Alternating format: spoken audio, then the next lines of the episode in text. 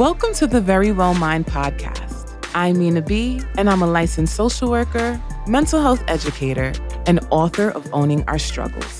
I'll be chatting with experts, wellness advocates, and others about the power of community care in improving your mental health. We'll delve into topics such as friendships, managing difficult relationships, and most importantly, how to cultivate belonging and support in our lives. Now, let's jump into today's episode.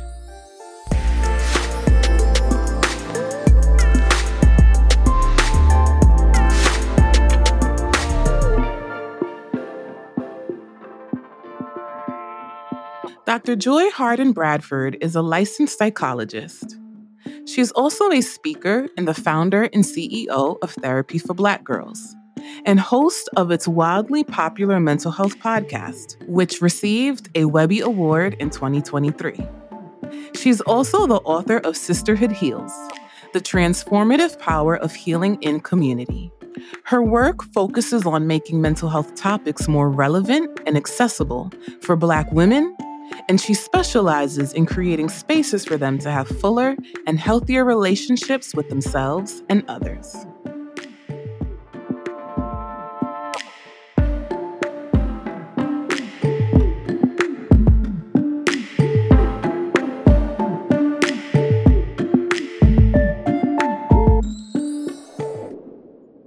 Hi, Dr. Joy. Thank you for being a part of the show. Thank you so much, Minaa. It's great to see you again. You too. You know, I've been following your work for a really long time, and we had the opportunity to meet in person a few years ago, which was really exciting.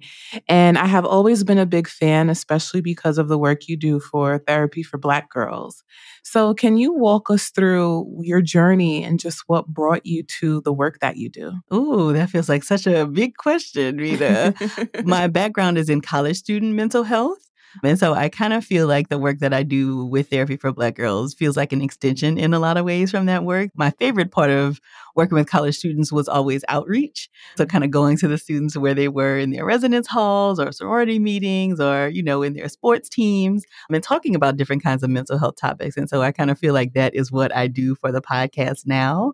But, you know, just to take people back a little bit, like I said, my background is in college student mental health. So I've been on the campuses of the University of Georgia, Virginia Commonwealth University, and most recently Clark Atlanta University. And I left that job because Therapy for Black Girls kind of took off. So I was blogging on the Therapy for Black Girls website and then started like doing all these interviews about mental health and um, especially as it relates to Black women and added the therapist directory in 2016, which really then kind of exploded because I think there were lots of people who were looking to connect with Black women therapists across the country. I think that is when we first started to kind of hear a little bit more about mental health in the media and like, you know, celebrities kind of sharing their mental health health journey. And so it feels like it was a really good time for people to kind of connect with therapists in their areas.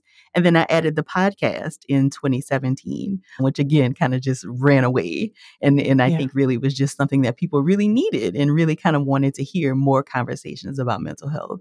And so the business has really just grown during that time. And I'm sure we'll get into, you know, I just released my book, my first book, Sisterhood Heals, this year. And so it really feels like all of those things kind of just have successively built on one another. And a lot of the opportunities I've had are because of people in the community. So somebody will listen to the podcast and say, Oh, we want to bring her to speak in our job or come do a book club for our organization. And so I think it's really cool that not only am I able to have really important conversations about mental health, but I also then get to meet people in real life and, you know, hear how the work has impacted them, which I think is really important. Yeah, I'm sure that's always like a special feeling to see that there's a gap that's being filled and you're playing a role in filling that. And I do know we know like the psychology workforce is predominantly white. So I understand the need for this directory, right? So that people of color or in particular Black women can now be linked with Black women therapists. Is there anything else that you noticed there was a gap when it comes to focusing primarily on Black mental health that you realize like this is so important, but it's not being talked about enough, or we just don't have the resources or the people? Well, we actually do have the people, but for many different reasons, they don't have the platform or the ability to reach individuals who are in need. So, is there any particular areas that you realize, like, wow, I'm really reaching people from this work as well? Yeah, you know, I think that there's still so much work to be done in terms of decreasing the stigma related to mental health, right? You know, so I think we've come a very long way. But I think that there's still so much work to be done because I think as Black women, so many of us have been socialized to kind of keep this in the closet, right? Or this is something that we don't talk about in public, or without even having the understanding that mental health is something we all have that we have to take care of, right? So I think for a long time, so much of the conversation around mental health only focused on a disease model, right? And like, mm-hmm. this is what you do, like, if you are depressed or if you're having an anxiety attack or whatever, as opposed to expanding that conversation about all the things we can do to actually be well and actually, you know, have good mental health, so to speak. And so I think the work that I do and the work that you do and the work that so many of us, I think, do really helps to kind of chip away at that stigma and make it okay for people to say, like, oh, I didn't even realize I was struggling with this, or I didn't realize this was something that I could talk with a therapist about. Mm. You know, I love that you bring up that stigma because I think we're in a climate now where people are more vocal about their mental health challenges and they're really trying to fight back against stigma. And a core piece that I find that people are saying makes them feel comfortable is just having community and having people who they can look up to who they're like, this person is struggling too, or this person was vocal about this issue.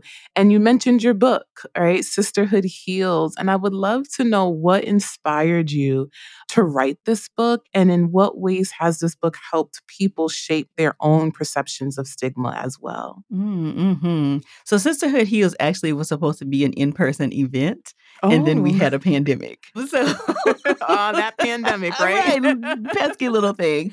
But yeah, so, you know, the Therapy for Black Girls community has for years been asking for an in person event because they kind of see each other virtually, like in our Zoom sessions, or they're like interacting with each other in the comment section on Instagram. And they're like, we want to come together. Like, we want to see these people that we've kind of like virtually gotten to know. And so we were planning to do that in 2020. And so the event was going to be called Sisterhood Heals. Then, of course, it had to be canceled, right? Because, you know, we couldn't gather in person.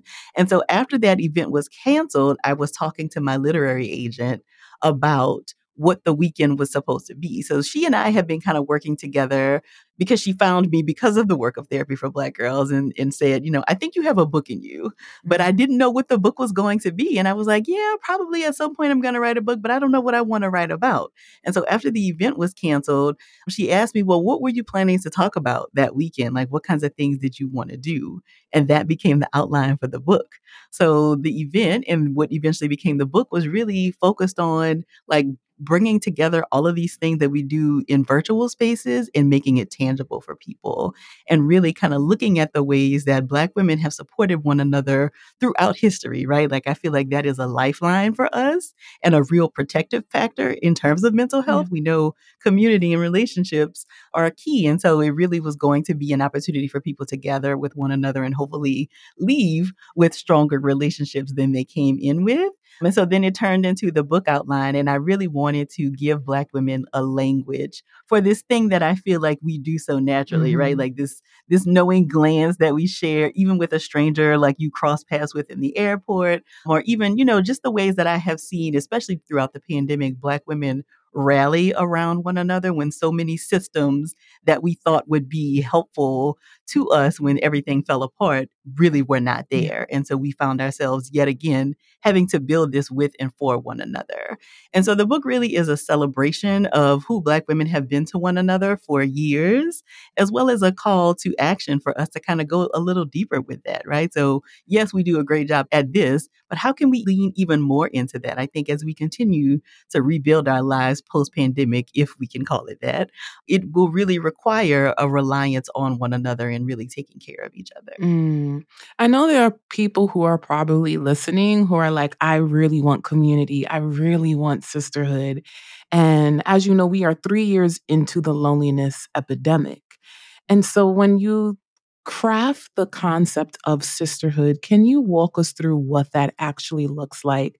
And how do people embark on a journey of actually building sisterhood and community with other people?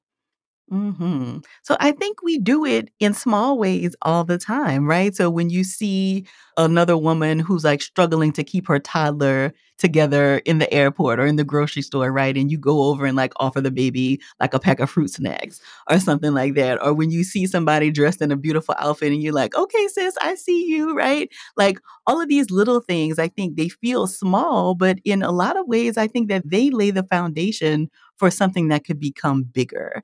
And so, what I have been encouraging people to do is to look around in the background of your life for somebody who could become a significant person to you with a little bit of effort, right? So, is there a fellow mom that you see in the carpool line when you drop off your kid in the morning, or somebody who sits next to you in yoga class and you share glances, but you have not ever taken the time to actually talk, right?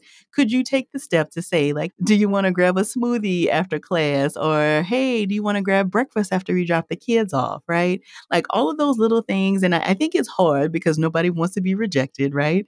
And so it does require you to put yourself out there. So I think taking the step to kind of be bold, to be brave and say, hey, do you want to take this opportunity to maybe get to know me a little better? I'd like to get to know you. But I think also for us, who, you know, if you already have a circle, being on the lookout for people who could become a part of your circle as well, right? So we know so many people are struggling with loneliness. So can we take the opportunity to look around for people who may need a friend, right? Can we offer like, hey, do you want to grab lunch? Or hey, can I help you with this thing? And so I think when we think about community, we're thinking about like some of those closer, kind of like, okay, this is my support circle, like these are my ride or die people, but also your extended sense of community. Like, can you help your neighbor? Can you help a fellow, you know, person in your job. Those kinds of things and acts of service, I think, are also really helpful in building community.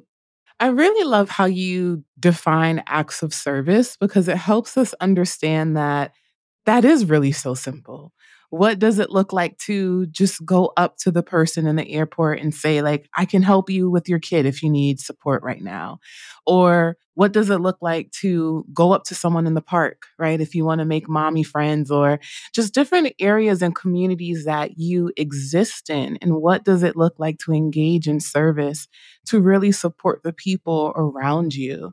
I wonder if there are some barriers and in particular i'm thinking mental barriers that you see come up for people, in particular women or even Black women, that you think interferes with our ability to engage in sisterhood?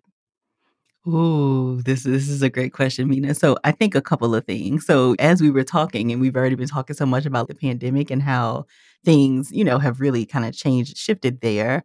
I think we have to kind of retrain ourselves to kind of re-engage with one another because for years we were kind of forced to see each other as like dangerous, right? Like, so there's like, oh, keep your distance and, you know, like that kind of thing. Like, so I think there's still some awkwardness and kind of getting ourselves back comfortable re engaging with people in person. And so I think that that is one barrier.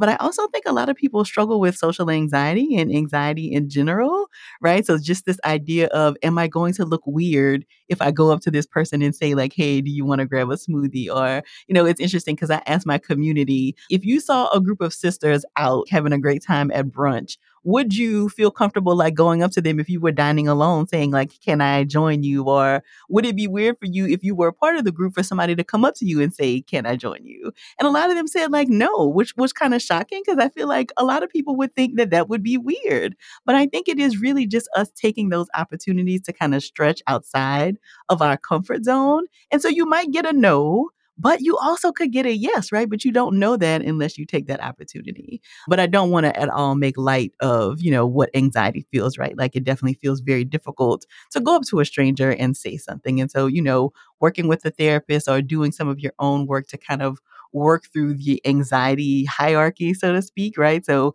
if going up to a stranger feels like the worst thing that could happen, what's the smallest thing that you could do that could get you a little bit closer, right? So that might mean going up to somebody who you know kind of, sort of, but don't really know, so that you're kind of approaching the thing that feels like it would be the scariest for you.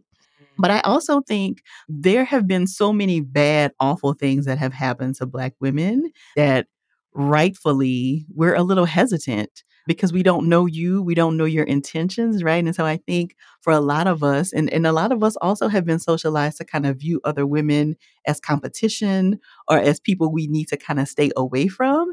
And so I think it is really about kind of reorienting ourselves and making sure that we are approaching new people with a spirit of curiosity and trusting as much as possible, right? Because we are still strangers, but trusting as much as possible that you can put yourself out there and have a good experience without somebody turning on you or using something against you. But I think it takes a little bit of work. Yeah. I love that you share that too. I am someone who loves to take myself out to eat, especially if I'm traveling for work, I'm by myself. So I'm not just going to sit in the hotel, right, right, and order room service.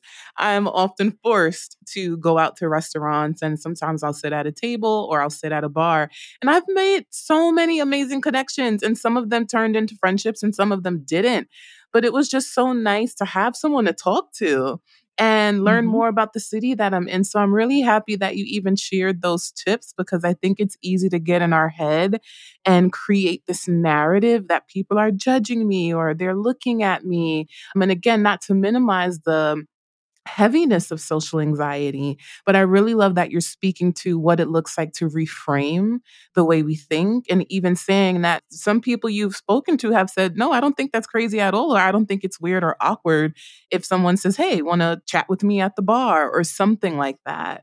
And I'm also thinking about what are different ways you think in our everyday lives we can learn to be more integrated in community because I do think sometimes people feel that in order to connect with others, it has to be gift giving and it has to be this glamorous thing. And I love that even when you said that small act of service, what that could look like. But are there other ways that people can right now say, you know what, this weekend I'm free and this is how I'm going to go out into my community to try to build sisterhood with people? Hmm. I love that, and I, I do think we can start small. You know, I'm a mom, and most of my weekends are spent at the soccer field or the basketball field, right? And so I'm thinking, in a situation like that, like, could you bring breakfast for the other parents? And you don't have to bring, you know, like muffins and everything for everybody, but like, could you bring granola bars, right? To your point, like, it doesn't have to be gift giving, but could you offer something that feels like an invitation to like get to know you more, or like just an expression of gratitude, or bringing like coffee for somebody? But I also think like just asking questions, like, you know, how often do we ask someone, like, how are you? and then we don't actually take the opportunity because we don't really want to know, right? Like it has become this, you know, social kind of courtesy. But, you know, can you actually take the opportunity to listen? Or if they mention something in passing, for you to follow up and say, Oh, I know you were going to your daughter's wedding last weekend. Like, how was that? Right. So even just like expressing curiosity, people love to talk about themselves. And so if you can follow up on some, you know, loose thread that they may have mentioned, I think that that's also an excellent invitation into community. And I love, Minaa, that you said that you've had these experiences of going to new cities and like meeting people because they dine with you or whatever. And some of them have been friendships and others have just been a great way to learn about the city. And I think that that is really key because I think a lot of times we go into these things with unrealistic expectations, right? So, okay, if I finally put myself out here and ask this fellow mom to breakfast, like she needs to be my new BFF. Let's let's slow down. She could become somebody who's a close friend, but it also could just be like a cool other person to share breakfast with. And so I do want to caution people to kind of keep your expectations realistic that it could turn out to be something that becomes more significant or it could just be a lovely dinner. Mm, I love that you share that because I always tell people everyone you meet is not your friend, right? No. Like, you know, and how can we have that healthy, realistic expectation in a society, though, that doesn't really provide language around friendship, a society that doesn't provide language around sisterhood? So, in the context of now growing with people, to maintain these connections that we're striving to build, what are some fundamental things you see are key to sustaining sisterhood and helping to nourish healthy connections? Oh, I feel like this is my favorite question, Minaa, because I think that the thing that probably is most critical in maintaining and sustaining a friendship is your ability to have difficult conversations. And so I think, you know, the intimacy that really comes with a deep close relationship, a lot of times that happens because you've navigated something difficult together. And so I think being able to have tough conversations about things like jealousy, things like one person in the circle kind of getting engaged or married before the other people, if that is a goal for other people. And another area where I see this becomes really difficult is when somebody gets pregnant or brings a baby into the family. Those tend to be the areas where I see like sisterhood and women's friendships really have a breakdown because I don't think we've had language for how to talk about I'm happy for you, but also sad for me. Right. And I know as fellow therapists, you know, we talk a lot about being able to hold space for two things to be true at the same time. And I think more people are catching on to that, but that isn't something that I was taught like in high school or college, right? Only becoming a professional did I even understand that. And so I think it is really important for people to understand that you can be really happy that something great is happening in a girlfriend's life, but also be really sad that this thing has not happened for you. Or also really sad for how this is going to change the relationship that you all have with one another, right? Because there is a difference between like you and your girl being single girls in the city and like being able to run around and do brunch and all these things versus like when you become a mom and that is not as easy anymore, right? And so I think being able to put those things on the table and say, you know, I'm so happy for you, but I'm also really sad and a little anxious about what this means for us. How is our dynamic going to change with this new status for you in life. And I think so many of us are quick to just jump to like, okay, I got to cut them off or they are never a good friend or you know like all of these things as opposed to can we have an honest conversation and hold space for the grief the anger the anxiety whatever it is that is coming up and then work through that together so that we are stronger on the other side of it we'll be right back after this break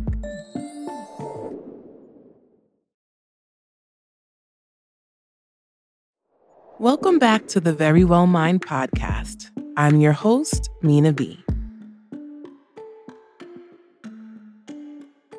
I really love how you just broke that down because it's making me think about envy and jealousy mm. and how we've been taught that there is no room for envy and jealousy in a friendship. And I love that you're reframing it as two things can be true. I can love you and care for you while also recognizing my own grief and seeing that maybe you mm-hmm. have something that I really wish I had, or you're engaging in a new season in life that is going to alter our friendship and our connection. And I'm really sad about that. And I know you just gave so many tips, but can you help us learn to make space for envy in our friendships without people just saying, like, well, if a friend is jealous of you or if a friend is envious of you, how do we really cultivate space for that and also be the person to say, I feel this way about your circumstance, but I'm thinking about the person on the other end who has to sit through the feeling of knowing that, wow, my friend just told me they wish they had what I had, or they're feeling mm-hmm. jealous, or they're feeling this thing. How do I now manage the discomfort around that and provide them with support and care while also caring for myself without feeling like this is dangerous and now I have to cut you out of my life completely?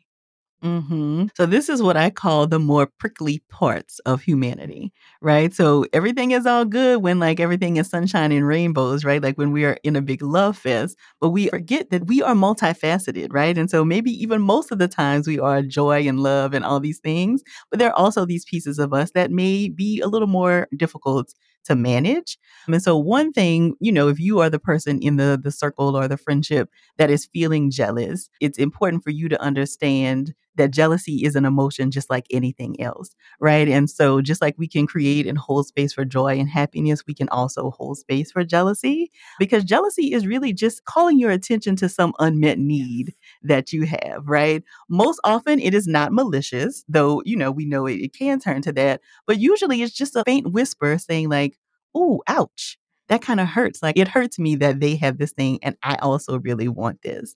And so it really is just calling your attention to some unmet need that you have that you do need to take care of tending to. Now, I think that this is the key because you can't just recognize it as an unmet need and then put it on this other person.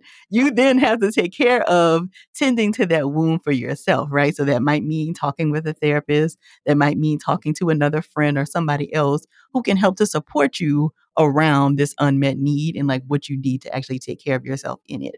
I think something else that's important when you're having this kind of conversation is your timing, right? So even if you recognize these pangs of jealousy the night that your girlfriend announces her engagement, that is not the time to have this conversation with her, right? So even while we recognize that we need to have the conversation, I do think we we need to pay attention to like when might be a more appropriate time. You know, so probably not the night she's getting engaged, not at her wedding dress fitting, right? But some other random Sunday brunch when it's just the two of you, I think could be a great time to say, you know, I've recognized this thing has come up for me and I want to talk with you about it. And I think as the person, like as the bride or as the person who maybe the other person is jealous of, I think it's important for you to try to not be defensive. And I think that's hard, right? Because I think our immediate reaction is to bristle and like, oh, this person doesn't mean me well, right? But what you know of this person, you know, I think that's where history comes into it. Like, what do you know about this person that would indicate that this is not actually a malicious act, but that this is just them trying to express what I'm sure was really difficult for them to come to me and say, right? And in the moment, you might not be able to get there, but I hope that you hear our conversation or, you know, you sit with this a little while and eventually you get to a place where you realize that this was just them coming to you to try to create a space for honest conversation as opposed to an attempt to kind of take the shine away from your day or whatever. I like how you frame that of like, really allowing us as individuals to hold space for other people, but also taking some time to reflect and hold space for our own emotions because it can be really hard to hear that a friend is feeling a particular way toward your own joy or toward your success or an achievement or a milestone. But instead of getting defensive, it's like, how can I sit in this space and just honor that this is where this person is. And it must have been so hard for them to share that with me. They didn't have to. And so instead of seeing them as all bad because this feels bad, how can I now really look at the wholeness of who they are and just say, like, you know, this person has been really good to me. And the fact that they're even sharing this with me shows me that they really have my best interest. And so, how can I really sit with that? And I love the way you're breaking that down. And I think this kind of leads us to the work of self care or self nourishment and what it really takes to look inward and be nurturing yourself from the inside so that you can pour out to others. And so, in the context of sisterhood, I think this culture of burnout is leaving people so emotionally and physically exhausted that some people are also struggling with, like, now, how do I show up in sisterhood? How do I even show up in friendship when I feel like I'm struggling to show up for myself. Oh. and so, how do we engage in harmony where we learn to care for ourselves and even prioritize ourselves? Where sometimes it might look like, do I need to set a boundary with a friend? Like, what does it look like for us to prioritize our well being while also caring for the well being of the people we want to be in community with? Ooh, th- this is such an important question. And I think if we're honest, a lot of us are here. Yes right? I think, you know, a lot of people are tapped out, fried. I mean, we are just kind of burnt to a crisp in a lot of ways. And so it is impossible, honestly, for you to show up in any kind of healthy way for other people when you are really just kind of hanging on by a string. But I think that this is where your community really comes in because I think we have to be careful to not even expect that of other people when we see that they're struggling. Right. And so I think a part of having an active community and one where we really are paying attention to one another is that you already know that about her. Right. Like you already know that she probably doesn't have very much to give right now, or I probably should not ask her to volunteer for this thing because she's already pretty tapped out. But I also think, you know, something you said earlier around like how can we even cultivate community without it always being about like giving and, you know, doing for other people. I think we have to be careful because I think a lot of us have been socialized or have been raised to believe that our only function in any kind of circle is to be of service to other people, right? Because we're worried that if we are not giving, if we are not the one who's always there, is there really a place for me in this circle? And so, if that is the dynamic that has been created in your community, then I think it's important for everybody to take a step back to see how did we get there and like how do we back ourselves out of it? Because there is far more value to all of us than just what we do and what we give to other people. Our value comes from us just being human, it is just inherent in who we are. And so I think being careful in watching each other so that we can say, hey, sis, it feels like you're really close to your breaking point. Like, what do we need to do to get you to take a step back and really kind of focus on yourself and understanding that we are giving from the overflow as opposed to you know what is actually in our cup but i think that that's really hard because i think black women have been groomed to kind of just be givers and martyrs and kind of taking care of other people besides ourselves and i think we have to really challenge this narrative that self-care is selfish right? Like that, you know, me taking care of my needs and doing what I need to do for myself means that I don't want to be in community with other people. I don't think that that's the case. Mm. Speaking of that wound of codependency and counterdependency, this feeling that we are only valued and loved in our doing, I imagine that there are particular wounds that people carry, in particular women, that does impact the way they show up in their relationships and their worth.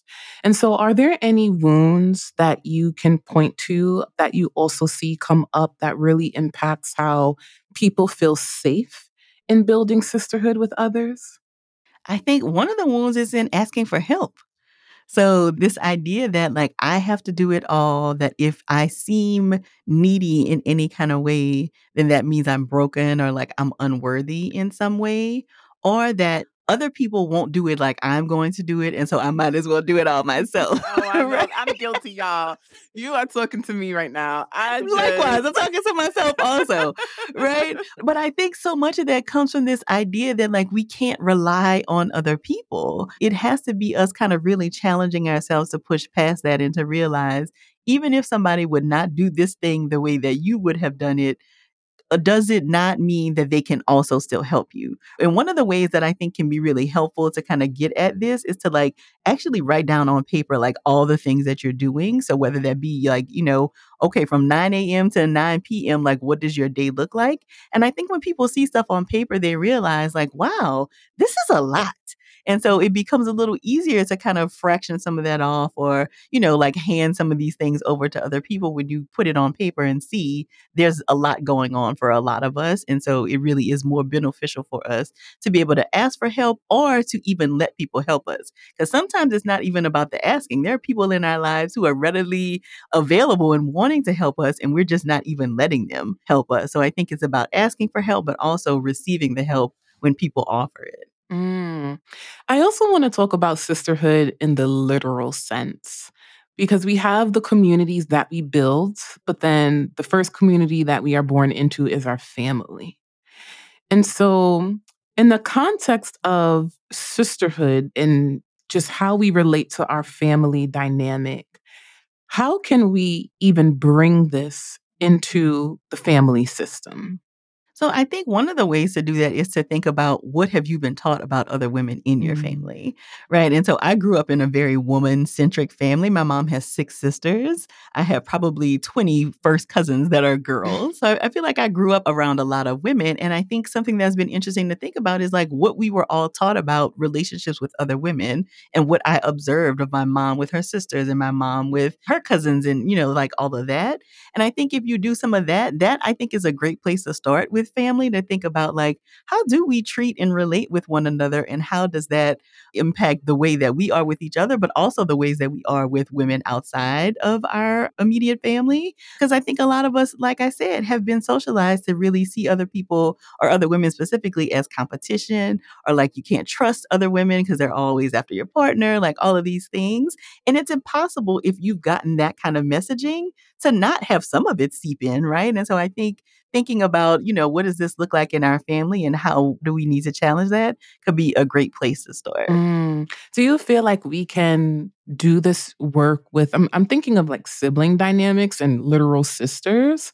who I hear stories of like, my sister was cruel to me, or we struggled with sibling rivalry, or even sibling abuse. And so, if my own sister treats me this way, like, how can I trust healthy relationships with strangers and trying to build sisterhood with them? And so, how can people start to heal those origin wounds, especially if as adults they still struggle with having safe sisterly relationships with the people they share blood with. hmm So I think that if there are any parents listening who realize that they cultivated some of this with their children, it's important to go back and say, I'm sorry. Mm, Right. So I do understand that, you know, a lot of us only do what we knew. Right. And so we have, you know, maybe not intentionally created wounds for our children, but we know that that shows up in adulthood. And I think in a lot of ways that does start with like how you treat your children. Right. And so, you know, is there a favorite or was there a perceived favorite? And do you recognize that there are some things that you need to apologize for? For how you treated or groomed your children. A lot of people may think, like, oh, I'm an adult. Like, why would I need to hear that? But I think when you are an adult and you hear an apology from a parent, it does way more than I think you ever would have imagined because immediately this little person brain kind of kicks in and you realize, like, I was waiting for that all along. So that's the first thing I would offer is that if there's a parent listening who realizes that they maybe unintentionally created some kind of dynamic that has left their child wounded, to go back and apologize. Um, but I think if you are the child who has this, you know, tenuous relationship with a sibling, to realize that it wasn't your fault that a lot of it likely was created by adults in your life who should have known better, but they didn't. And, you know, what kinds of things can you do to trust that you are safe in relationships today? So I think that that may mean extending yourself to other relationships because, you know, a lot of the research talks about even if you haven't had like great caretaking relationships, you can have reparative relationships in friendships, in romantic relationships, in lots of different ways. And so, can you trust that even though this sibling relationship didn't work out, that there are other women in this world who will love you? I mean, there are probably already people in your life who do love you. Can you let them love you a little more, right? Are there ways to connect even deeper with these people because you now recognize, like, wow, this thing that I had with a sibling has impacted my relationships mm. with other people, and it probably doesn't have to be that way. Also, sibling relationships and difficulty there, I think, lend themselves great to group therapy mm, because I think groups, of course, naturally kind of mimic like our family dynamic, right? And so, group therapy, I think, can be an excellent way for somebody who's had a difficult sibling relationship or something to get some care and to get some insight in ways that I think are difficult to get in individual therapy. Mm. I'm so happy that you mentioned group therapy because I'm a huge advocate for it.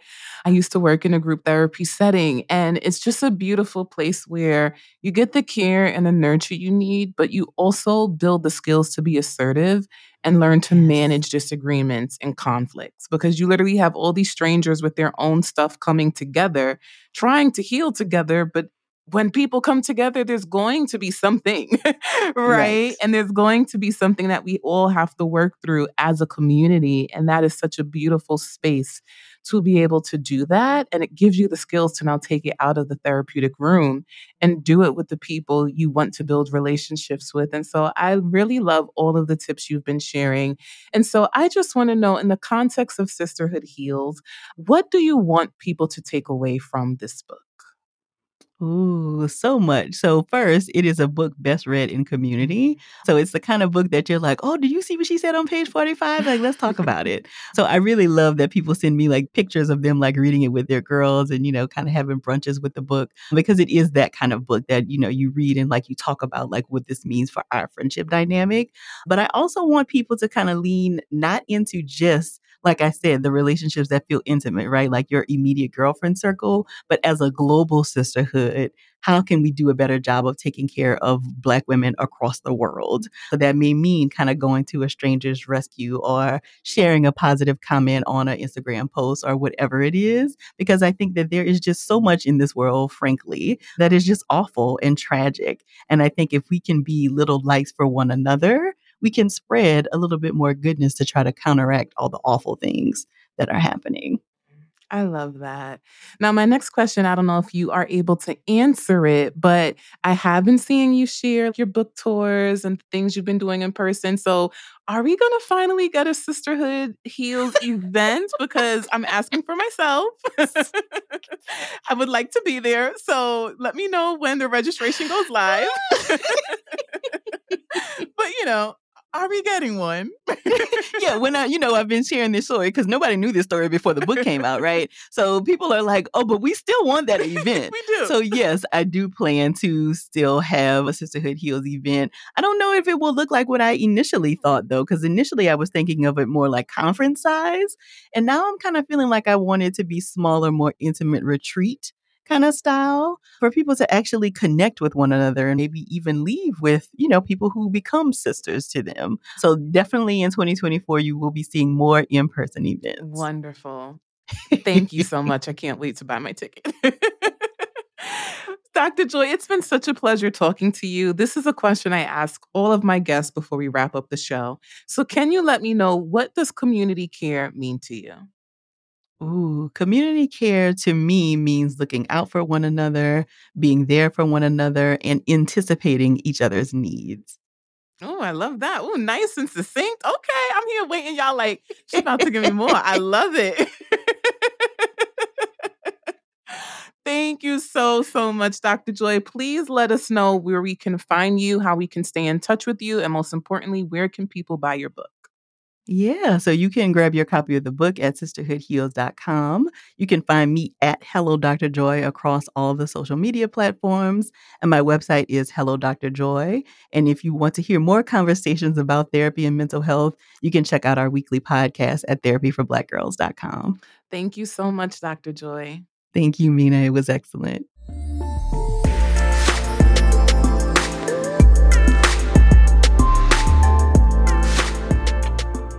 Thank you so much for tuning into today's episode of the Verywell Mind podcast. If you found this conversation informative, please share today's episode with your friends and on your social media accounts. And of course, it would be greatly appreciated if you could take a moment to leave a rating and review wherever you listen to your podcast. We hope you'll join us again next week for another episode of the Verywell Mind podcast as we explore the power of community.